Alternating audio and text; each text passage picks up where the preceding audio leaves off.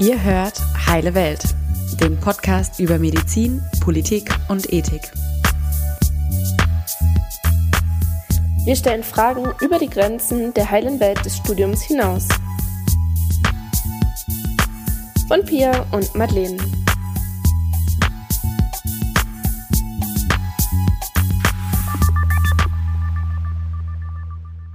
Hallo ihr Lieben, ein ganz herzliches Willkommen zu unserem neuen Podcast. Ich bin Madeleine und heute dreht sich alles um das Thema unerfüllter Kinderwunsch. Wieder ein ganz schön sensibles Thema, über das wir aber unbedingt mal sprechen müssen, denn immerhin bleiben trotz Kinderwunsch 15 Prozent der Paare in Deutschland kinderlos. Da haben wir uns natürlich gefragt, wie diese hohe Zahl zustande kommen kann. Und als besonderen Schwerpunkt wollen wir heute mal die gesellschaftlichen Aspekte, unseren modernen Lebensstil als Ursachenkomplex in den Fokus nehmen. Dazu interviewe ich im zweiten Teil Sandra Winkler. Sie ist spezialisiert darauf, Paare auf natürlichem Wege in ihrem Kinderwunsch zu begleiten. Sie wird uns dann später erklären, welchen Einfluss denn Körpergewicht, unsere Ernährung oder Stress auf die Fruchtbarkeit von Frauen und Männern haben. Sogenannte Reproduktionszentren sollen dann ja häufig schnelle Abhilfe leisten mit künstlichen Befruchtungen, doch die sind weder besonders billig noch einzeln betrachtet erfolgreich. Das verrät uns die sogenannte Baby-Take-Home-Rate. Was es damit auf sich hat, bespreche ich jetzt mit Dr. Anke Schüler. Sie ist Fachärztin für Gynäkologie und Geburtshilfe mit dem Schwerpunkt medizinische Genetik. Sie arbeitet niedergelassen in Karlsruhe. Hallo Anke, schön, dass du heute mit dabei bist. Hallo Madeleine, ich freue mich auch. Ja, super. Dann würde ich sagen, fangen wir wie immer ganz von vorne an. Bevor wir überhaupt über künstliche Befruchtung sprechen können, müssen wir erstmal klären, was es denn überhaupt bedeutet, unfruchtbar zu sein. Unfruchtbarkeit nennt man ja auch Sterilität und als steril bezeichnet zu werden, findet bestimmt keiner besonders schön. Wann gilt man denn definitionsgemäß als steril? Ja, stimmt. Also der Begriff Sterilität ist wirklich ähm, oft wie so ein Makel für die Paare, wenn man dann diese Diagnose stellen muss. Aber ähm, ganz objektiv ist es so, wenn ein Paar ungeschützten Geschlechtsverkehr über einen Zeitraum von mindestens einem Jahr hat, ohne dass dadurch eine Schwangerschaft entstanden ist, sprechen wir von einer Sterilität. Dann gibt es die Unterscheidung zwischen primärer Sterilität, also es gibt noch nie vorher eine Schwangerschaft, oder sekundärer Sterilität, das heißt es gibt schon eine Schwangerschaft vorher oder ein geborenes Kind und danach klappt es nicht mehr. Mhm. Jetzt, ähm, ja, wie gesagt, klingt dieser Begriff ja schon nicht besonders schön und auch die Definition bringt einige Probleme mit sich, oder?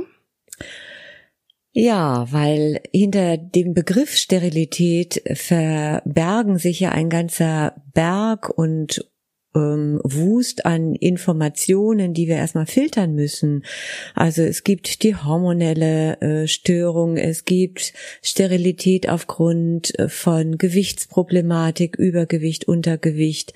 Es gibt äh, Sterilität äh, bei Stressfaktoren oder aber auch der ganze psychische Druck, der dadurch entsteht, ein Kind jetzt bekommen zu wollen, kann auch dazu führen, dass alles sich sozusagen verkrampft im Körper und überhaupt nichts mehr funktioniert. Dann ist der Mann als Faktor mit natürlich immer ins äh, Spiel zu bringen. Die Frauen denken immer steril, es klappt nicht, es liegt an mir. Mhm. Und die Männer wollen sich ganz spät überhaupt immer erst mit einbringen und untersuchen lassen, weil an ihnen liegt es ja nie. Mhm. Ähm, also insofern, da sind so viele unterschiedliche Faktoren, die dazu führen können, dass das wirklich erstmal am Anfang ein Ordnen und ein, ein Sortieren ist und auch viel Erklärung nötig ist. Mhm. Wie ist es denn bei einem gesunden Paar? Wie hoch ist denn die Chance, bei regelmäßigem Geschlechtsverkehr direkt schwanger zu werden? Erschreckend gering, wenn ich das am Anfang einer Beratung erstmal den Paaren sage, dass wenn alles super wundervoll ist und alles passen würde, der Zeitpunkt richtig ist, trotzdem pro Zyklus nur eine Chance von circa 20 Prozent besteht, dass es überhaupt zu einer Schwangerschaft kommt. Ja, Wahnsinn. Und ähm, dann müssen wir hier auch noch mal einen genaueren Blick auf die Statistik werfen. Wird mir denn das Thema als angehende Ärztin überhaupt mal über den Weg laufen? Wie häufig sind denn unerfüllte Kinderwünsche als Beratungs- oder Gesprächsanlass? Wir Gynäkologen sagen, circa 15 Prozent aller Paare äh, können wirklich ihren Kinderwunsch nicht realisieren, trotz aller Hilfen. Aber bei mir in der Praxis ist das Thema sicher fünfmal die Woche.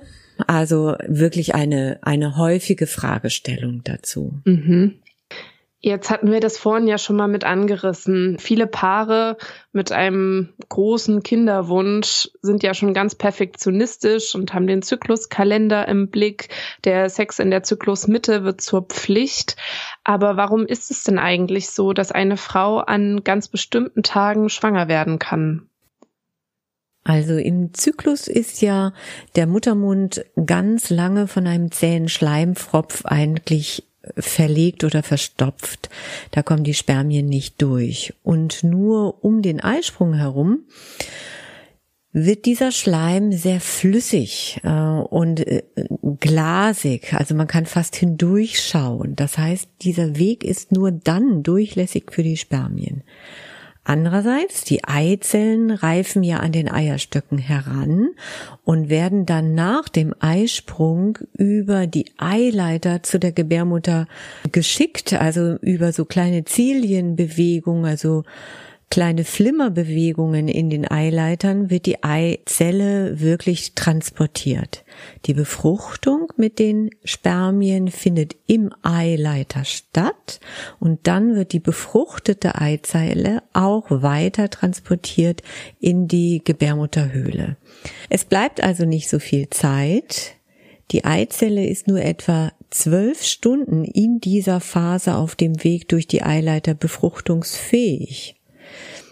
Das heißt, für die optimale Befruchtung sollten die Spermien eigentlich dann schon vor Ort sein, dass sie nicht den langen Weg von Gebärmutter äh, Hals in die Gebärmutterhöhle und dann auch noch in die Eileiter zurücklegen müssen. Das ideale Fenster für den Geschlechtsverkehr, um eine Schwangerschaft zu erreichen, wäre ungefähr ein Tag vor dem Eisprung. Zwölf Stunden nach dem Eisprung ist dieses Fenster wieder zu.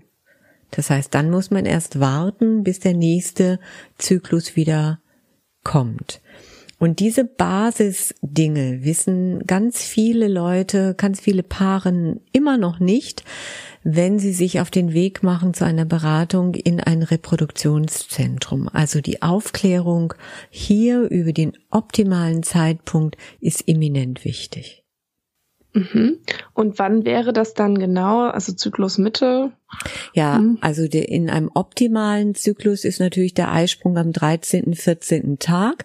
Das bezieht sich aber auf die Zyklen, die wirklich 28 Tage dauern. Aber es gibt mhm. natürlich Zyklen, die sind kürzer, 25 Tage. Und dann habe ich den Eisprung auch früher. Also wir gehen eigentlich davon aus, Zykluslänge minus 14 Tage, das entspricht in etwa dem Ovulationsoptimum. Okay. Jetzt bedeutet, selbst wenn eine erfolgreiche Befruchtung stattgefunden hat, dass ja leider immer noch nicht, dass die Schwangerschaft dann auch weiter aufrechterhalten werden kann. Wie viele der Schwangerschaften entwickeln sich denn weiter, wie viele nicht und wie kann es dazu kommen, dass sich eine Schwangerschaft nicht mehr weiterentwickelt? Also, wenn die Frau nur einfach einen Test macht, der positiv ist und aber noch keiner hat es überhaupt äh, per Ultraschall gesehen, die Schwangerschaft, dann sprechen wir von biochemischen Schwangerschaften und da ist die Abortrate 40 bis 50 Prozent. Das muss man sich auch so vorstellen. Früher, vor 50 Jahren, als noch keinen Ultraschall gab, hatten die Frauen öfter mal eine Schwangerschaft, die sie noch gar nicht realisiert haben. Da hat sich der Zyklus mal einmalig oder zweimalig ein bisschen um vier, fünf oder auch zehn Tage verschoben und dann kam doch die Blutung, die ein bisschen stärker war als sonst üblich. Das wären solche biochemischen Schwangerschaften. Und da ist 40 bis 50 Prozent natürlich eine extrem hohe Zahl.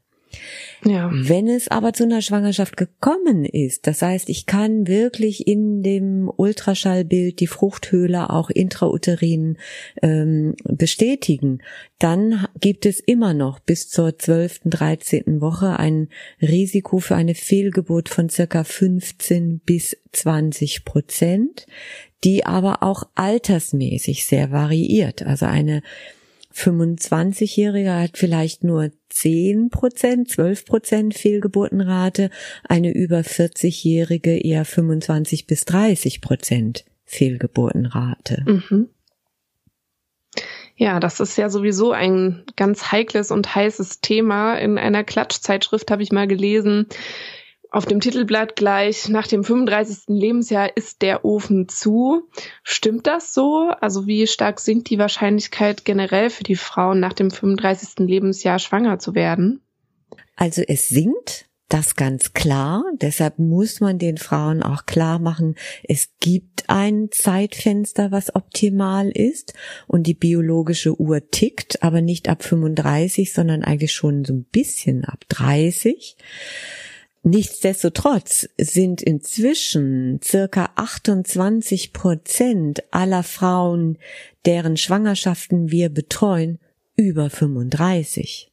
Das heißt, mehr als ein Viertel aller mhm. Frauen sind in einem höheren Zeitfenster schwanger, als es früher war. Also als ich ähm, 88 mit der Ausbildung zur Frauenärztin anfing, war das eine Quote von acht Prozent über 35, die schwanger waren. Und jetzt hat sich das deutlich verschoben. Das bringt natürlich dann aber auch so diesen Irrglauben mit sich. Na ja, ich habe ja Zeit. Es gibt so viele Frauen, die älter schwanger werden. Ich kann das auch noch mit 40, mit 42, mit 45 ähm, realisieren. Gianna Nannini ist, glaube ich, 54 gewesen, als sie schwanger wurde. Das ist aber natürlich alles ähm, eher eine künstliche Befruchtung. Das sind Eizellspenden von jüngeren Frauen, die da verwendet werden. Also das darf man nicht alles für bare Münze nehmen. Nichtsdestotrotz kann man es aber eigentlich nicht so abtun nach dem Motto, äh, nach dem 35. Lebensjahr geht gar nein, nichts mehr. Also nein, nein, wie du schon sagtest, ja, 25 Prozent der Schwangerschaften generell sind noch über 35, ja? Ganz genau, ganz genau. Mit steigender Tendenz. Steigende Tendenz. Dann würde mich noch interessieren, welche Einflüsse denn die Pille auf die Fähigkeit, schwanger zu werden hat. Wie lange kann es dauern nach dem Absetzen, bis sich ein neuer Eisprung eingestellt hat? Ähm, ich rate immer den Frauen, dass sie geduldig sein müssen, dass sie äh, durchaus drei, vier Monate erstmal brauchen, bis sich ein normaler Zyklus einstellt. Und erst mit einem normalen Zyklus natürlich dann diese Wahrscheinlichkeit von 20 Prozent pro Zyklus beginnt. Aber Zehn Prozent aller Frauen werden auch direkt im ersten Zyklus nach Absetzen der Pille schwanger. Das heißt, das kann man nicht wirklich über einen Kamm scheren. Das ist wirklich äh, mit einer hohen Streubreite versehen, individuell.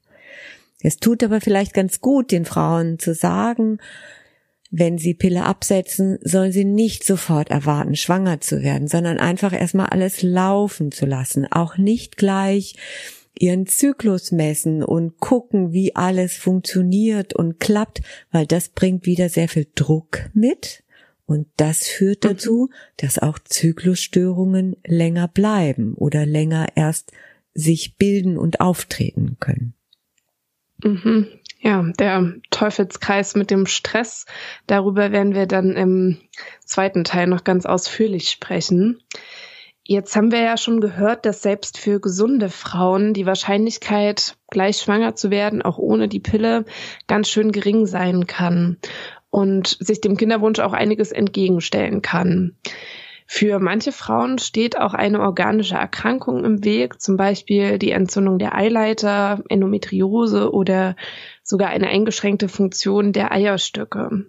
Wenn eine Frau jetzt erstmals zu ihrem Arzt oder ihrer Ärztin kommt mit einem unerfüllten Kinderwunsch, dann müssen solche Ursachen natürlich erstmal abgeklärt und gegebenenfalls behandelt werden. Erst danach kommen künstliche Befruchtungsmethoden ins Spiel.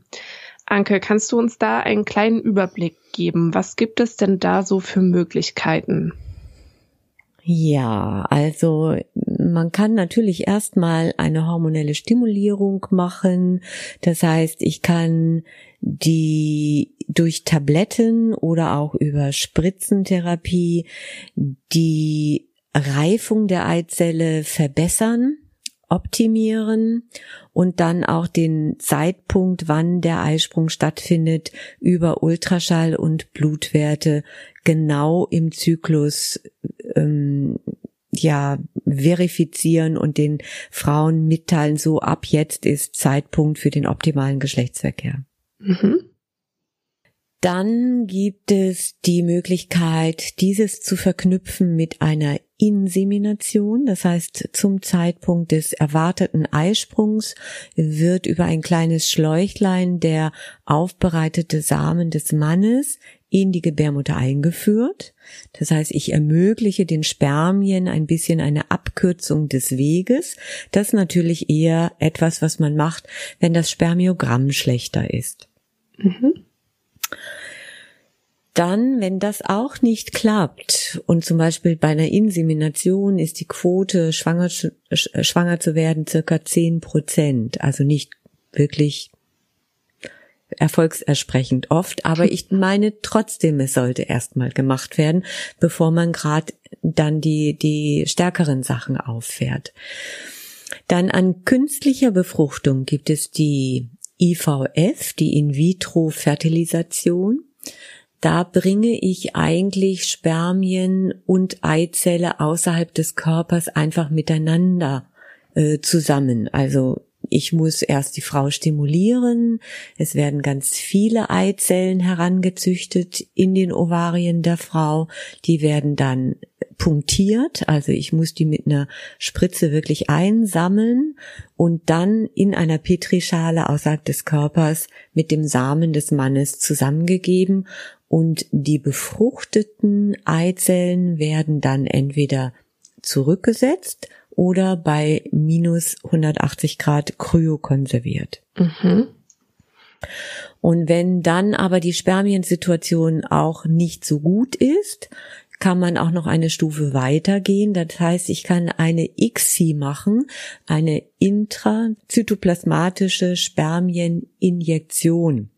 Das heißt, ich muss wieder eine Stimulierung der Ovarien machen, Eizellen wieder sammeln und dann wird aber jede einzelne Eizelle mit einem optimalen Spermium injiziert. Das heißt, ich helfe auch noch den Weg durch diese Hülle der Eizelle, dass die Spermie wirklich richtig reinkommt und dann direkt die Befruchtung stattfinden kann. Okay.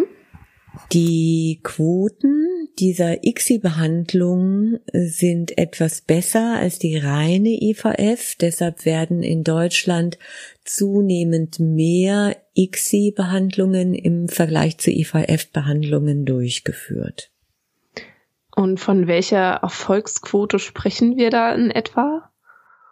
Also bei der Erfolgsquote muss man unterscheiden zwischen einer klinischen Schwangerschaftsrate oder der Baby-Take-Home-Rate. Klinische Schwangerschaftsrate heißt, es wird die Schwangerschaft intrauterin festgestellt, aber es gibt ja doch noch viele äh, Fehlgeburten auch bei IVF und ICSI-Schwangerschaften.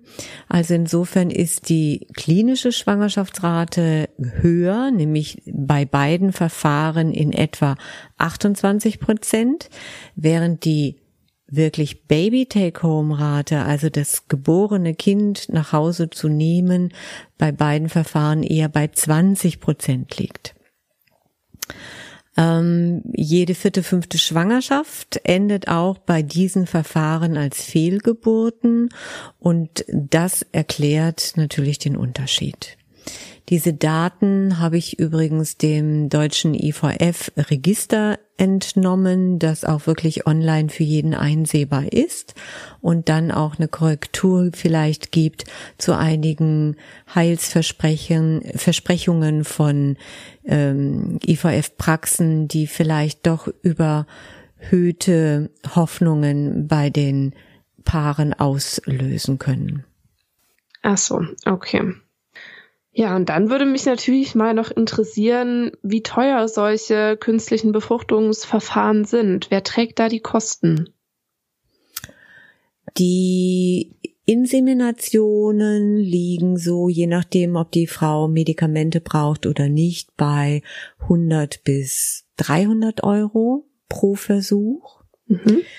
Die IVF ist so in einem Kostenrahmen 1000 bis 1500 Euro pro Versuch und die ICSI liegt bei 1500 bis 2500 Euro pro Versuch. Mhm.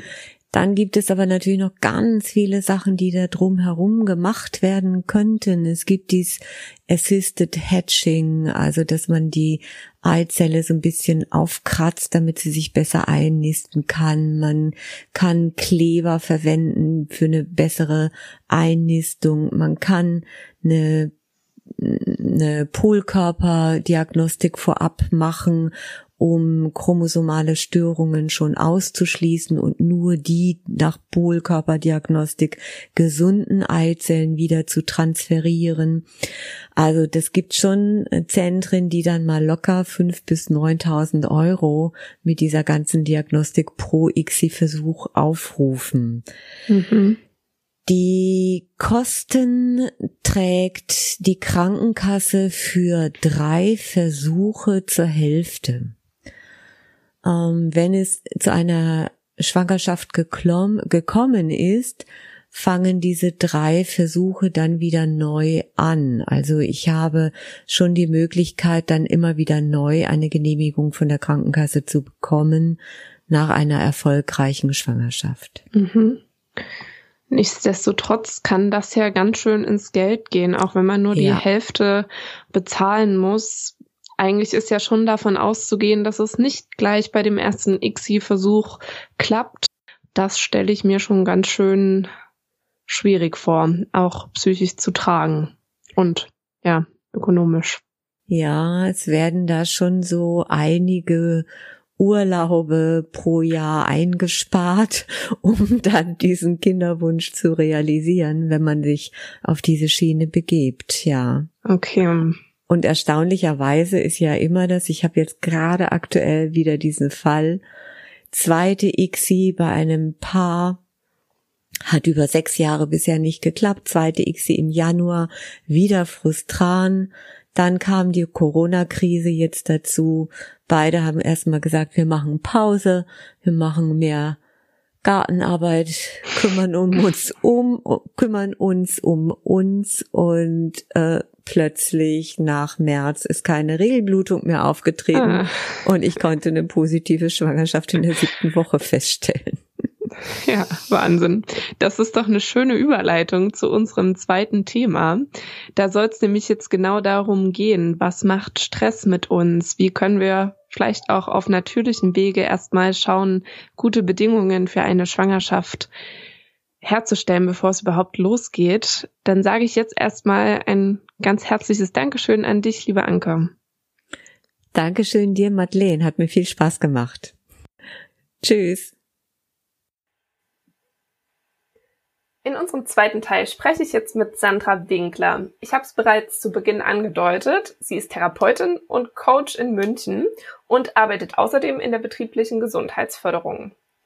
In ihrer Arbeit fließen Erfahrungen als Ernährungstherapeutin ein, aber auch als Psychotherapeutin nach dem Heilpraktikergesetz, als systemische Therapeutin und aus dem Yoga, genauer gesagt aus dem Hormon-Yoga. Sie sagt selbst, dass ihr vor allem die Begleitung von Frauen am Herzen liegt, die aufgrund des modernen Lebensstils mit hormonellen Dysbalancen zu kämpfen haben. Vermehrter Stress oder eine ungünstige Ernährung scheint dabei ja eine große Rolle zu spielen. Und dem wollen wir heute etwas genauer auf den Grund gehen. Hallo, liebe Sandra, schön, dass du dabei bist. Hallo Madeleine, ich bedanke mich ganz herzlich für die Einladung und freue mich, zu dem Thema sprechen zu dürfen. Ja, super. Beginnen wir doch mal ganz von vorne. Was meinen wir eigentlich, wenn wir sagen moderner Lebensstil und was hat das mit der Fruchtbarkeit von Frauen und Männern zu tun? Mhm. Der Lebensstil ist ja letztendlich das, wie wir uns in unserem Leben verhalten oder welche ähm, Aspekte in unser Leben hineinfließen. Das heißt, äh, es geht eben über die Ernährung, auch unser Bewegungsverhalten ist mit drinnen, unser Freizeitverhalten. Wie gleiche ich beispielsweise Anspannung wieder mit Entspannung aus? Es hat auch was mit unserem Schlafverhalten zu tun. Also all das fließt ja in den Lebensstil mit ein. Und der moderne Lebensstil ist einfach durch Schnelligkeit geprägt durch einen hohen Effizienzdruck. Wir gehen ständig an oder sogar auch über unsere Grenzen drüber. Und das hat etwas, ähm, das hat eine Auswirkung auf unser Verhalten in all diesen Bereichen. Zum Beispiel jetzt in der Ernährung haben wir es einfach viel mit dem zu tun, dass Menschen auf Fastfood zurückgreifen, auf einfach ein schnelles Essen, sind häufig leere Kalorien, also nährstoffarmes Essen, aber zum Beispiel auch viel Zucker in der Ernährung zu finden. Ja, wenn wir äh, uns das anschauen von den Zahlen her, so essen wir eigentlich doppelt so viel Zucker durchschnittlich als empfohlen. Das hat wiederum natürlich Auswirkungen zum Beispiel auf unser Gewicht. Ja, Übergewicht ist weit verbreitet. Es sind zum Beispiel zwei Drittel der Männer und die Hälfte der Frauen in Deutschland übergewichtig. Also es finde ich durchaus im wahrsten Sinne des Wortes ein schwerwiegendes Problem, zumal Übergewicht sich auf die Fruchtbarkeit von Männern wie Frauen auswirkt. Wobei es denke ich, immer so um, um die Balance geht. Also ein Untergewicht ist jetzt auch nicht förderlich für die Fruchtbarkeit, das muss man auch dazu sagen. Das ungesunde Essverhalten wirkt sich aber natürlich auch noch auf andere Krankheiten beispielsweise aus, so steigen dadurch auch Bluthochdruck oder Diabetes mellitus Typ 2 zum Beispiel. Ich finde die Zahlen ziemlich erschreckend, wenn wir uns vorstellen, dass 6,7 Millionen Menschen in Deutschland Diabetes haben. Davon eben 95 Prozent den Typ 2 Diabetes, der ja sehr stark mit dem Lebensstil in Verbindung steht. Das sind umgerechnet 10 Prozent der Bevölkerung mit der Tendenz steigend. Also das erschreckt mich immer wieder, wenn ich mir diese Zahlen anschaue. Natürlich ist da nicht nur die Ernährung mit dran schuld, sondern genauso auch Bewegungsmangel ähm, oder äh, ja der der Stress, den wir haben. Ja, also auch Stress, Dysbalancen ähm, in Stress und Erholung oder in Anspannung und Erholung. Ähm, nehmen immer mehr zu. Ähm, wenn wir uns den DHK-Psychoreport beispielsweise an, schauen, dann zeigt der, dass die Anzahl von Burnout und Depressionen rasant ansteigt. Die hat sich von 1997 bis 2019 jetzt auf das Dreifache erhöht. Also das ist schon äh, wirklich erschreckend, wobei Frauen fast doppelt so oft davon betroffen sind wie jetzt zum Beispiel Männer. Ähm, das muss man auch dazu sagen. Ja, was da auch noch mit hineinspielt in unseren modernen Lebensstil ist der schlechte Schlaf. Ja, die diagnostizierten Schlafstörungen sind auch gestiegen von 2006 auf 2017, also innerhalb von circa zehn Jahren um 63 Prozent. Das finde ich auch durchaus bedenklich. Also also all das spielt in diesen modernen Lebensstil hinein. Dazu kommen noch Kompensationen wie Rauchen, Alkohol, natürlich auch der Zucker spielt hier als Kompensation mit hinein oder auch die modernen Medien, die uns ähm, mit Informationen überfluten und das Handy ist einfach stetiger Begleiter. Ja, das bringt mich zu einem äh, weiteren Aspekt. Das sind die Umweltbelastungen, die natürlich auch mit in unser modernes Leben hineinspielen. Also hier Schwermetalle zu nennen, Mikroplastik, die Umweltschadstoffe auch in Lebensmitteln oder ähm, in Kosmetika. All das äh, zähle ich zu unserem modernen Lebensstil mit dazu. Und das hat in der Summe einfach Auswirkungen auf jeden Einzelnen, hier auf den Hormonhaushalt, aber auch auf unseren Vitalstoffstatus und auch die Psyche und demnach natürlich auch auf die Fruchtbarkeit, sowohl bei Männern wie auch bei Frauen. Ja, wow, jetzt hast du ja schon richtig viele Faktoren genannt und kurz angerissen und auch die Entwicklungen in den letzten Jahren mit erklärt. Ich würde vorschlagen, dass wir uns jetzt einfach diesen genannten Faktoren nacheinander ein bisschen widmen Und ich würde gern beginnen mit dem Ernährungsstil und dem Körpergewicht. Welche Auswirkungen haben die auf die Fruchtbarkeit? Immerhin hast du richtig gesagt, dass zwei Drittel der Bundesbürgerinnen als übergewichtig gelten und sogar jede oder jeder fünfte adipös ist. Könnte das auch eine Erklärung für die hohen Zahlen der Paare mit unerfülltem Kinderwunsch sein? Ja, das sehe ich durchaus als einen großen Risikofaktor an, denn Übergewicht senkt nachweislich die Fruchtbarkeit und zwar bei Männern wie bei Frauen. Wenn wir jetzt erstmal die Frau in den Fokus nehmen, so äh, ist es wesentlich zu wissen, dass das Fettgewebe an sich selbst Hormone produziert und bei einem Überschuss stören die einfach unseren normalen Hormonhaushalt. Das kann zu erheblichen Zyklusstörungen führen bis hin zum Ausbleiben vom Eisprung selbst. Es wird diskutiert, ob die bei der Adipositas erhöhten Leptinwerte aus dem Fettgewebe zu einer Störung von diesem menstruellen äh, Rhythmus führen. Ja. Ähm, außerdem ist es so, dass wir beim Übergewicht eigentlich häufig es mit einer Insulinresistenz zu tun haben. Und diese Insulinresistenz scheint die Produktion der männlichen Hormone, also wie Testosteron bei der Frau, zu erhöhen. Und das wiederum beeinträchtigt in den Eierstöcken die Reifung der Eibläschen. Und Du hattest es gerade angedeutet, es gibt einen Unterschied zwischen Übergewicht und Adipositas. Also beim Übergewicht spricht man, ähm, oder von Übergewicht spricht man von einem BMI zwischen 25 und 30 und erst danach beginnt dann die Adipositas. Jedoch ist es so, dass sogar schon bei diesem niedrigeren BMI von 25 bis 30, also sprich beim Übergewicht, es zu einer ähm, niedrigeren Quote an erfolgreichen Schwangerschaften kommt im Vergleich zu normalgewichtigen ähm, Frauen. Das liegt hier, ähm, liegt die Quote der erfolgreichen Schwangerschaften wirklich um 30 Prozent niedriger. Ich finde, das ist eine ordentliche wow. Zahl. Ja?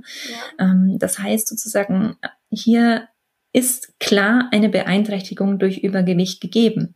Zurückzuführen ist es wahrscheinlich auf die Tatsache, dass eben bei Übergewichtigen häufiger die Zyklen ohne Eisprung vorkommen.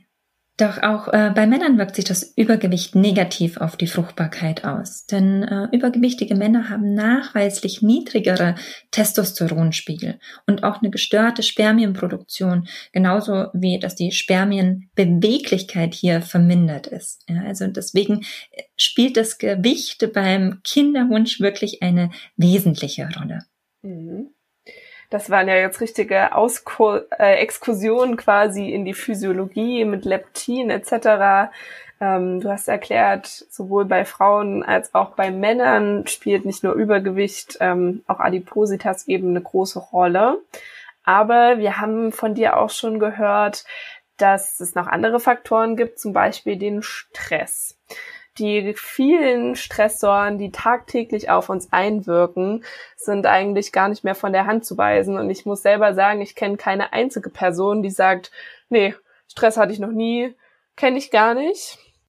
Ähm, was macht denn dieser Stress mit Frauen und Männern? Was macht es mit ihrer Libido, also der Lust auf Sex? Und was macht es mit ihnen, ihren Hormonen?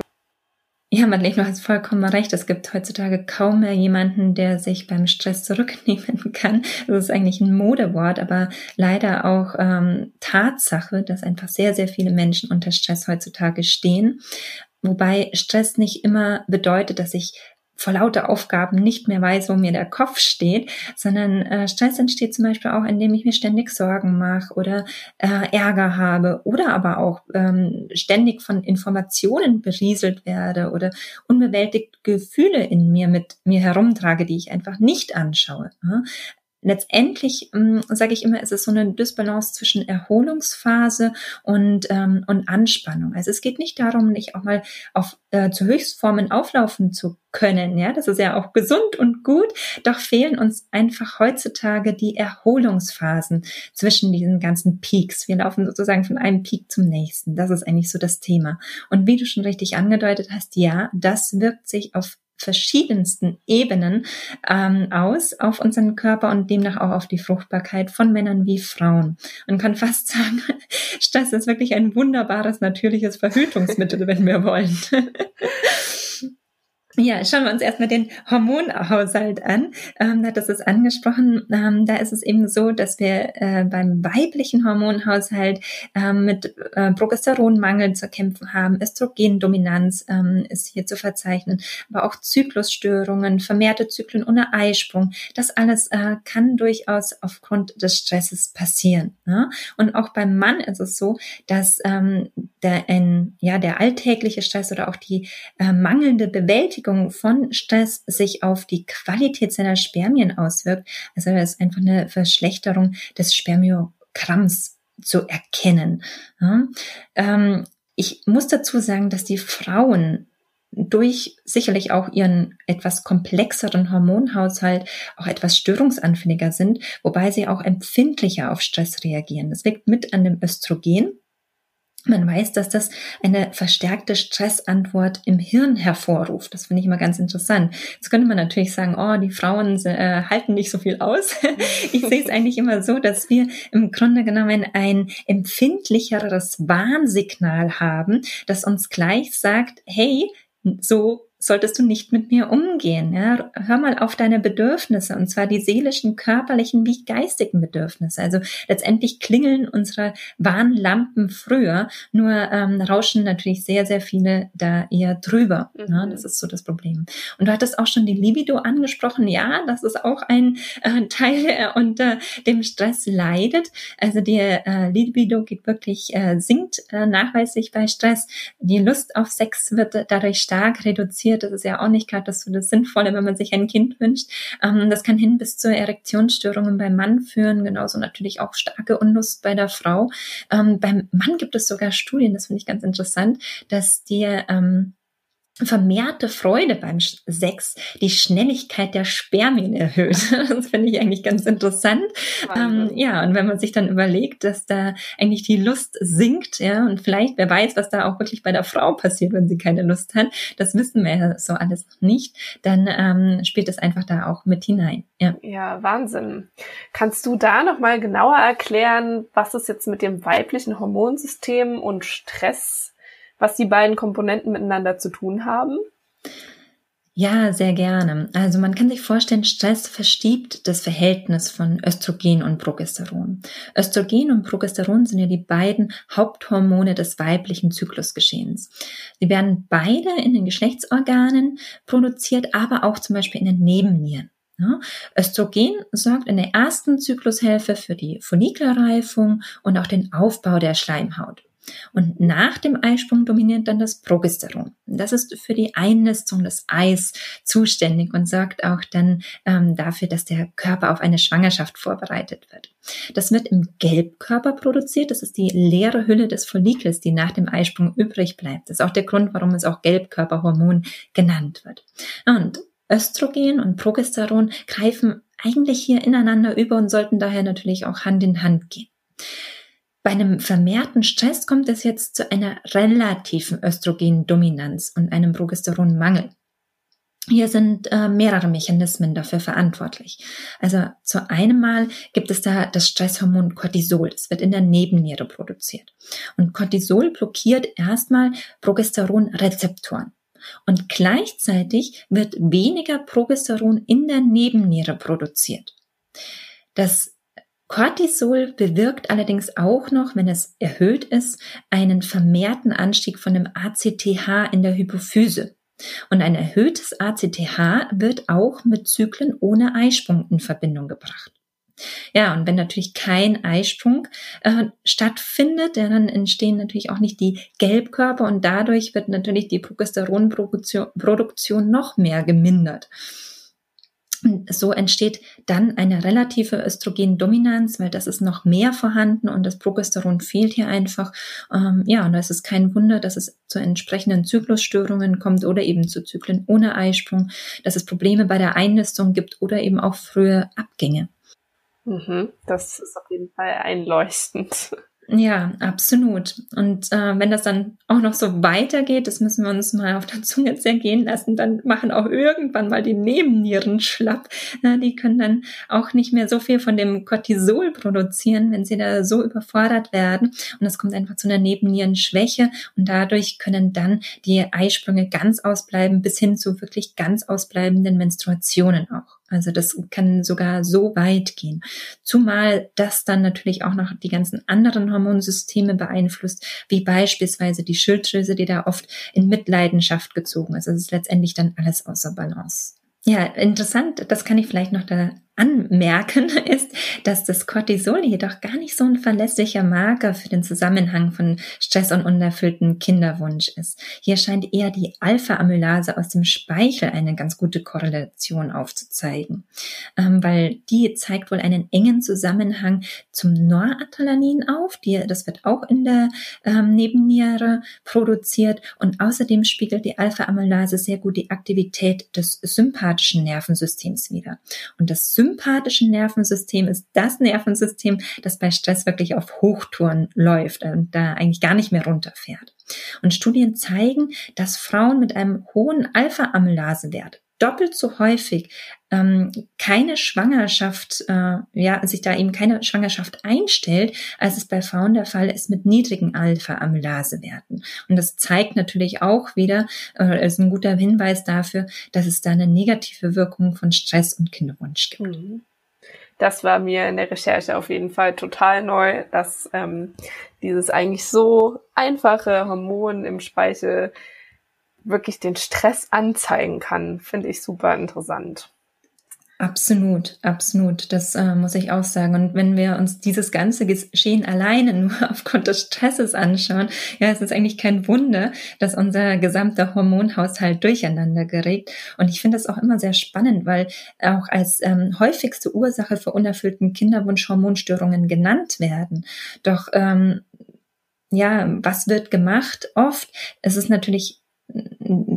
diese Thematik, dass dann mit künstlichen Hormonen in das Geschehen eingegriffen wird, wobei meiner Meinung nach das einfach auch auf unseren modernen Lebensstil zurückzuführen ist und äh, hier auch erstmal angesetzt werden sollte. Ich denke, es ist wichtig, dass wir erstmal unser Hormongleichgewicht auf natürliche Weise wieder in Balance bringen, sodass wir das nicht stören, bevor wir dann ähm, künstlich versuchen, das, den Körper noch weiter zu stimulieren. Ja, ich denke, so einen gesunden, fruchtbaren Nährboden herzustellen, bevor man schwanger wird, ist sicherlich eine gute Idee, zumal einfach auch dieses kleine Wesen, was da auf die Welt kommen möchte, natürlich davon profitiert, wenn die Mutter und auch der Vater ausgeglichen, fit und gesund sind. Und äh, dafür haben wir einfach auch viele Möglichkeiten, hier selbst Einfluss zu nehmen. Ja, sehr schön gesagt, ein gesunder, fruchtbarer Nährboden. Ähm, was gibt's denn dann noch? Was könnte man denn noch verbessern, auch vorher schon oder ähm, während der Schwangerschaft und auch in der Stillzeit? Welche Faktoren ähm, beeinflussen die Fruchtbarkeit denn noch?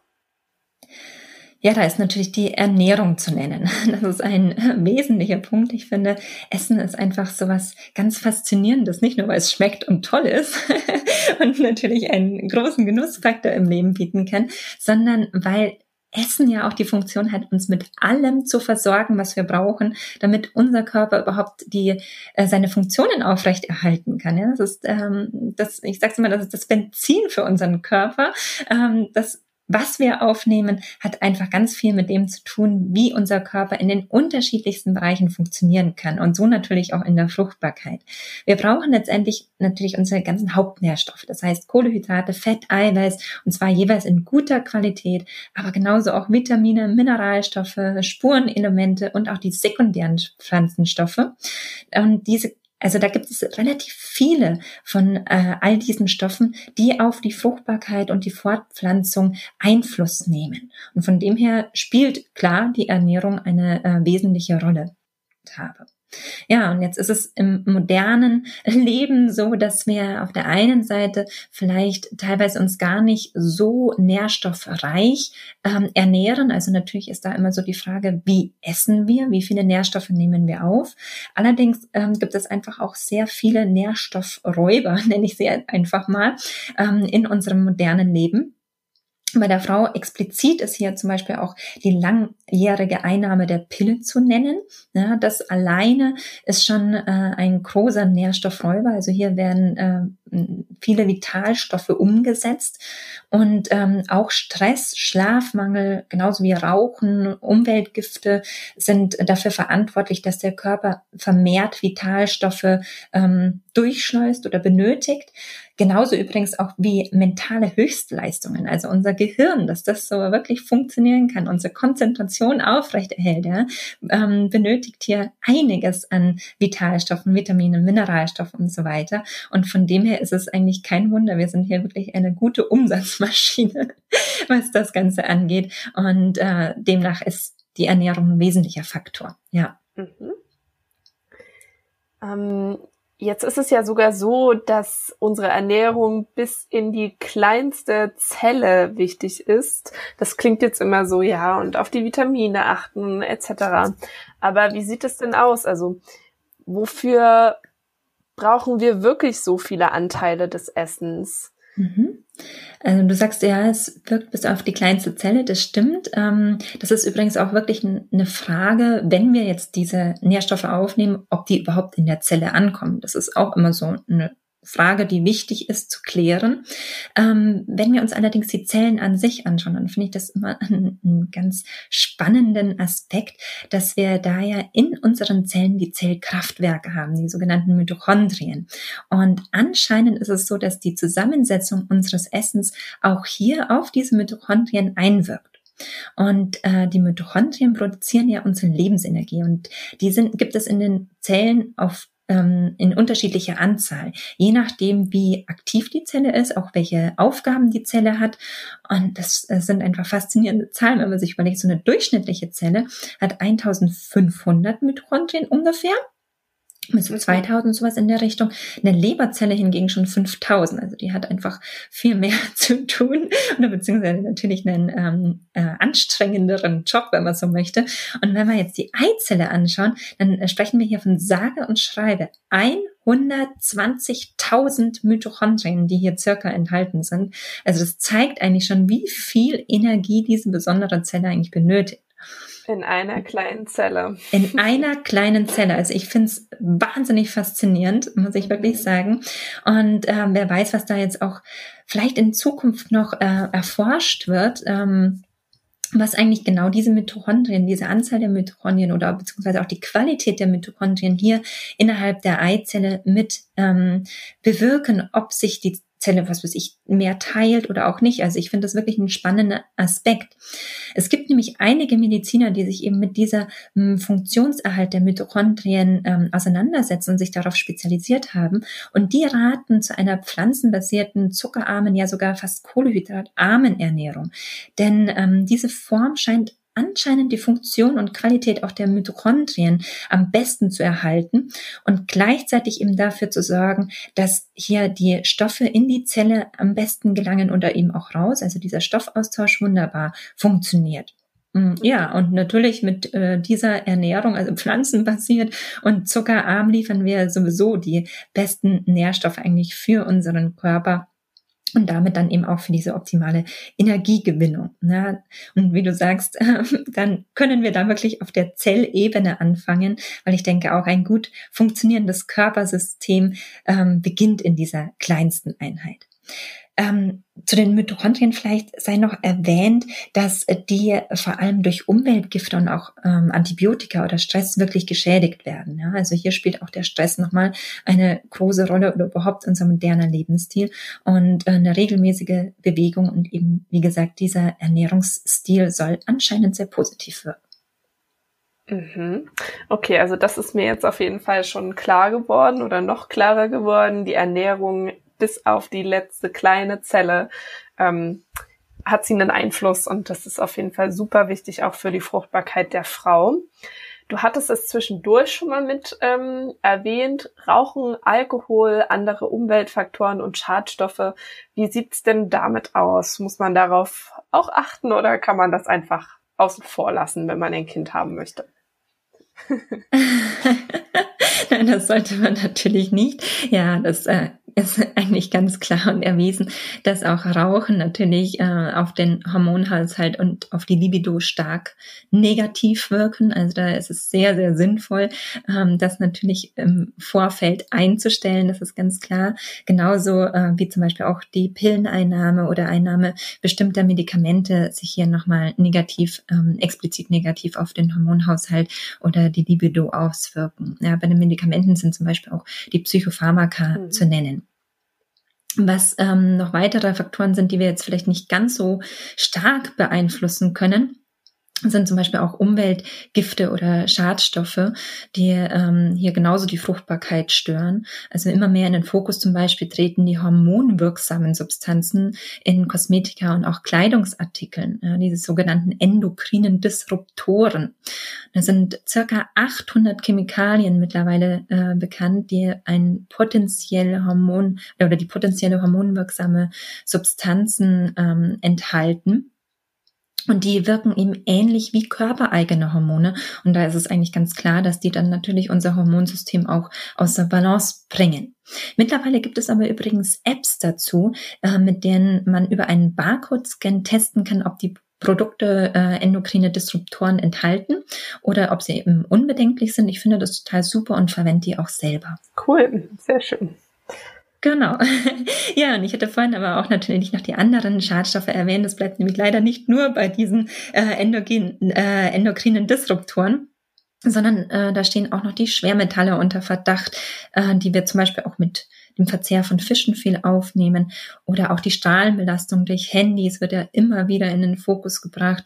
Mikroplastik in Lebensmitteln und Kosmetika, genauso die Pestizide aus unseren Lebensmitteln, die wir aufnehmen, also die Pflanzenschutzmittel und so weiter. Oder auch, ähm, ganz spannend, natürlich die Ausscheidung der Hormone der Antibabypille durch die Frau. Die gelangen äh, dann natürlich äh, über die Toilette in die Kläranlagen, können daraus aber nicht so äh, gefiltert werden und gelangen somit ins Grundwasser. Und das scheint schon stark die Fruchtbarkeit der Fische herabzusetzen. Und es ist eigentlich ganz natürlich, dass das auch auf den Menschen wirkt, meiner Meinung nach. Ähm, es wird sogar vermutet, dass das eventuell auch ein Einflussfaktor dafür sein kann, dass sich die Spermienqualität so rapide gesenkt hat da vielleicht auch mal dazu Zahlen zu nennen, die finde ich auch sehr ähm, bedenklich. Zwischen 1973 und 2011 ist die Qualität der Spermien gerade so in den westlichen Ländern um 52 Prozent gesunken. Also das, die Qualität der Spermien bezieht sich eigentlich auf die Anzahl der Spermien in einem Milliliter Ejakulat. Ähm, ja, und da hilft es eigentlich auch nichts, dass die WHO jetzt die Richtlinie oder Richtwerte für die Beurteilung der Spermienqualität immer wieder weiter nach unten korrigiert, was leider immer wieder der Fall ist. Das finde ich eigentlich schon auch ähm, interessant. ähm, ja, weil letztendlich, wenn man dann natürlich die Beurteilung äh, nach den ähm, alten Werten vornehmen würde, dann wäre äh, das noch viel dramatischer, wie da die generelle Fruchtbarkeit der Männer sinkt. Ich gebe da einfach nur mal so ein Beispiel. Seit äh, 2010 gelten Männer mit äh, bis zu 15 Millionen Spermien als noch fruchtbar und davor war der Richtwert bei 20 Millionen Spermien. Ne? Ja, äh, die Ursachen sind immer noch ungeklärt, aber wie gesagt, im Verdacht stehen da schon sehr stark diese Umweltfaktoren, aber eben auch das Rauchen und der Lebensstil. Jetzt hatten wir ja vorhin schon von Frau Dr. Anke Schüler gehört, dass ähm, viele Paare, die sich für eine Behandlung mit den Methoden der Reproduktionsmedizin entscheiden, trotzdem Monate später kein Kind in den Armen halten. Das ist für die natürlich zu ihrem größten Wunsch geworden. Was würdest du sagen? Was macht das auf psychischer Ebene mit den betroffenen Paaren? Ja, wie du sagst, es ist eigentlich so ein Lebenswunsch, der da droht, ähm, nicht sich zu erfüllen. Das ist natürlich fatal. Das ist schon eine enorme Belastung auf der psychischen Ebene und zwar einmal für jeden Einzelnen, aber natürlich auch für, für die Paare an sich. Ja, wenn wir so jeden Einzelnen anschauen, ist jeder mit diesem, äh, ja, mit dieser Frage konfrontiert, was, wenn es nicht klappt? Wie soll mein Leben dann ausschauen? Und das kann schon sehr zentral sein. Ähm, zusätzlich ist natürlich vielleicht auch die eigene Weiblichkeit oder Männlichkeit in Frage gestellt. Wenn ich mir vorstelle, als Frau, ich kann keine Kinder bekommen, vielleicht ähm, macht es was mit mir, mit meinem Gefühl, dass ich eine gute Frau bin oder eine, eine, ähm, ja, Frau, wie, wie eine Frau denn sein soll, ja, das ist so wie es uns gesellschaftlich eben vorgelebt wird. Ganz genau, wir haben da einfach so ein Stereotyp und dem entsprechen wir dann nicht mhm. mehr. Und äh, dramatisch finde ich es auch bei, der Men bei den Männern, weil letztendlich ein Mann, der nicht in der Lage ist oder nur schwer in der Lage ist, äh, sich fortzupflanzen, ja, also in, nicht im, im, im vollen, ähm, in vollen Kräften seines Mannseins ja. sozusagen, ähm, das macht natürlich auch was mit jemandem, ja. Also da ähm, sind so die, die eigene Grundexistenz, nenne ich sie einfach mal, ist da tiefgreifend äh, ähm, aufgerüttelt oder, oder äh, berührt davon. Ja, das sind schon essentielle Qualen, die das verursachen kann. Und wie ich gesagt habe, ist natürlich auch eine hohe Belastung auf ähm, der Paarbeziehung an sich. Es ist allein die Tatsache, dass jeder einfach mit der Situation anders umgeht. Und es kann eine große Herausforderung sein, ein Verständnis für die Reaktion des anderen zu haben, wenn ich selber anders empfinde oder anders reagiere. Ja, es sind vielleicht auch sogar unterschwellige Schuldgefühle oder die Wut auf den Partner zu spüren, wenn man weiß, okay, vielleicht liegt es eher an dem oder es äh, beginnen dann natürlich auch ähm, die, sag ich jetzt mal, Kontrollen. Oh Gott, du hast aber jetzt nicht ordentlich gegessen. Wir haben doch gerade gehört, dass ähm, zu viel Alkohol oder zu viel Zucker nicht gut sind, ja, dass man da einfach versucht, den anderen zu kontrollieren was natürlich auch stark gefährdend wird. Ähm, oder vielleicht werden auch diese Schuldgefühle ähm, oder auch diese Wut unterdrückt.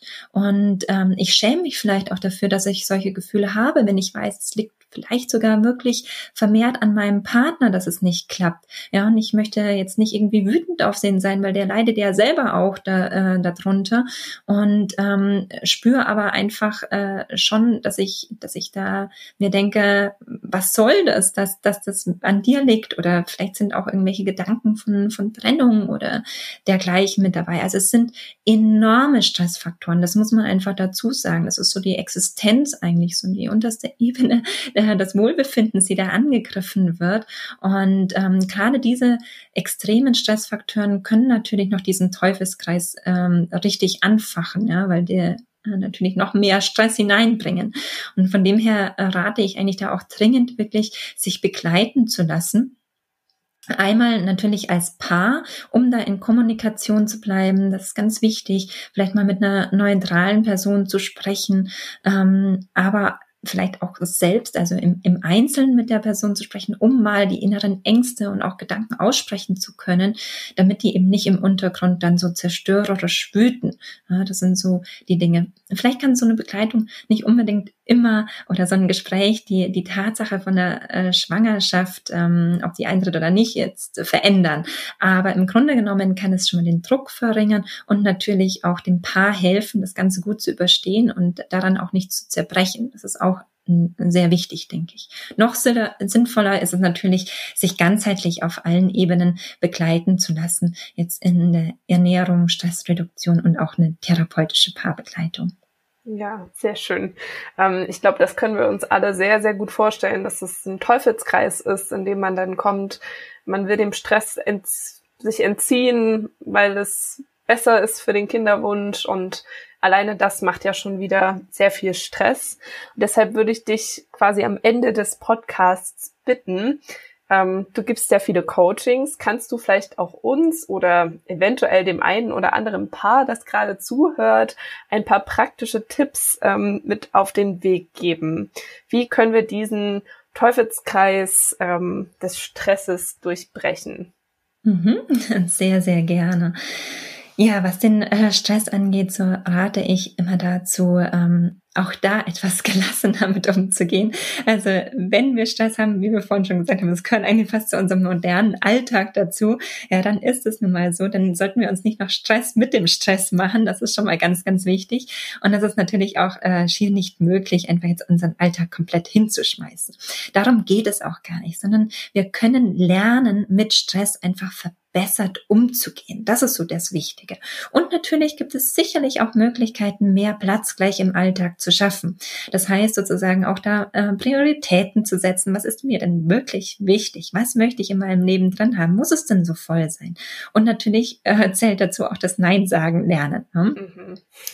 Ähm, die beste Variante ist natürlich innere Gelassenheit zu üben. Das äh, mit das wertvollste Training, das Achtsamkeitstraining. Ja, also so diese, diese bewusste, dieses bewusste Sein im Moment, das bewusste Wahrnehmen und Beobachten von dem, was jetzt gerade geschieht und eben nicht mit den Gedanken in der Vergangenheit zu hängen oder schon in der Zukunft, was ich noch alles machen muss.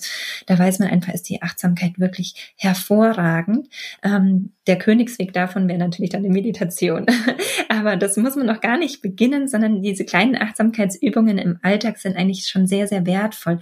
Zum Beispiel, indem man, wenn man ähm, ja Hände wäscht, sich richtig auf dieses Händewaschen konzentriert. Also reinspürt, dieses Wasser spürt, die Seife spürt, ähm, in diesem Moment ist vielleicht auch den Duft der Seife wahrnimmt, ähm, all das, die Geräusche, die durch das Wasser entstehen, die vielleicht auch gerade noch so drumherum sind, sich selbst sozusagen wirklich ins Hier und Jetzt holen. Das sind genau diese Kleinigkeiten im Alltag.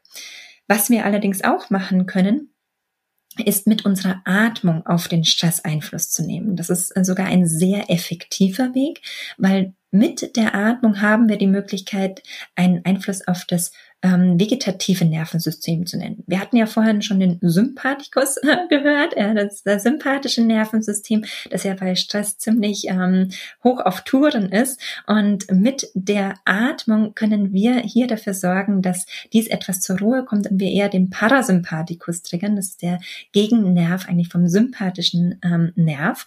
Und das schaffen wir zum Beispiel sehr gut mit der sogenannten Vier-Sechstel-Atmung.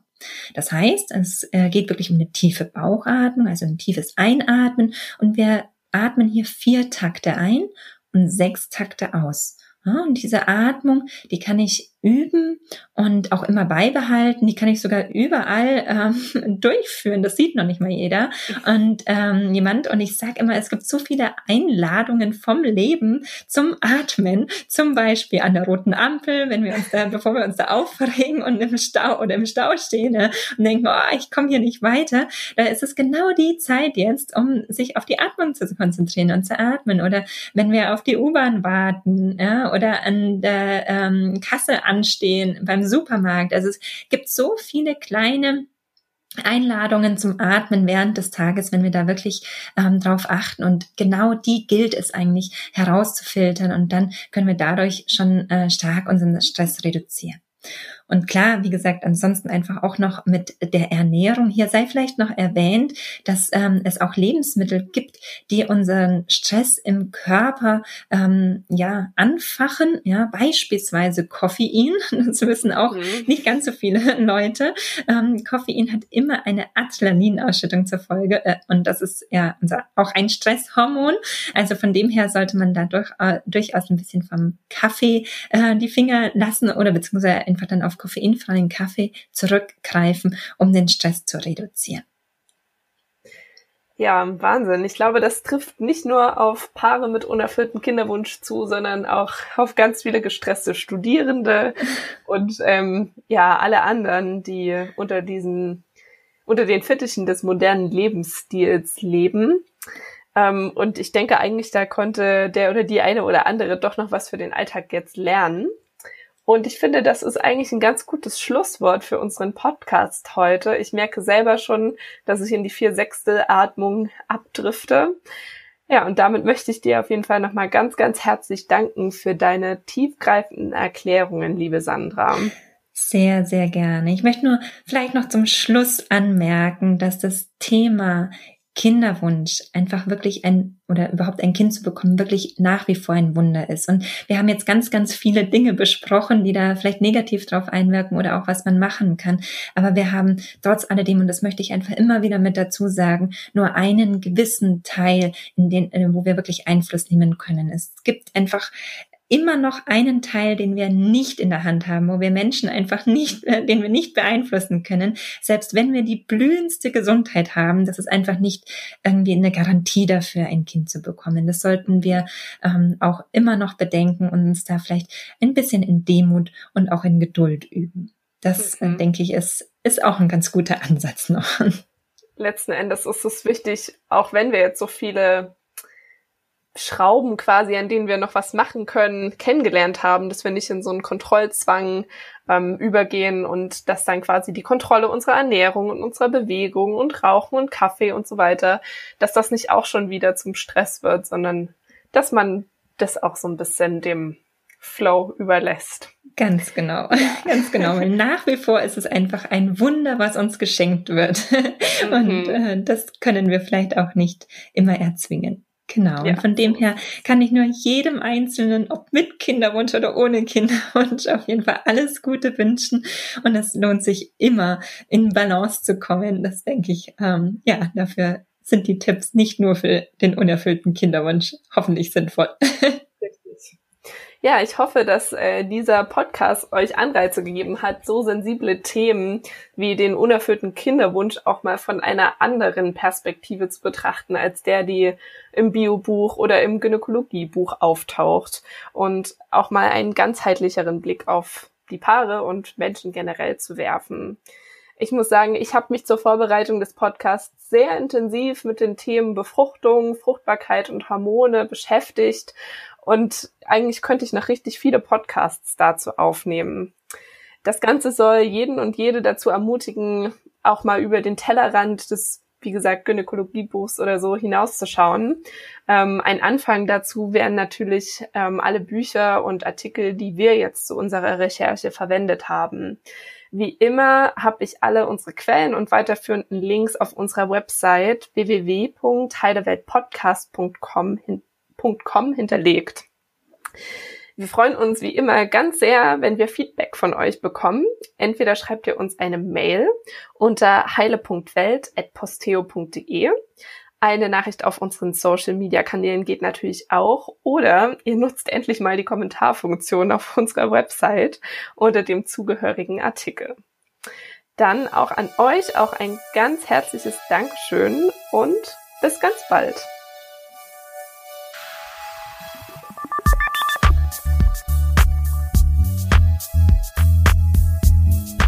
Das war Heile Welt, der Podcast über Medizin, Politik und Ethik.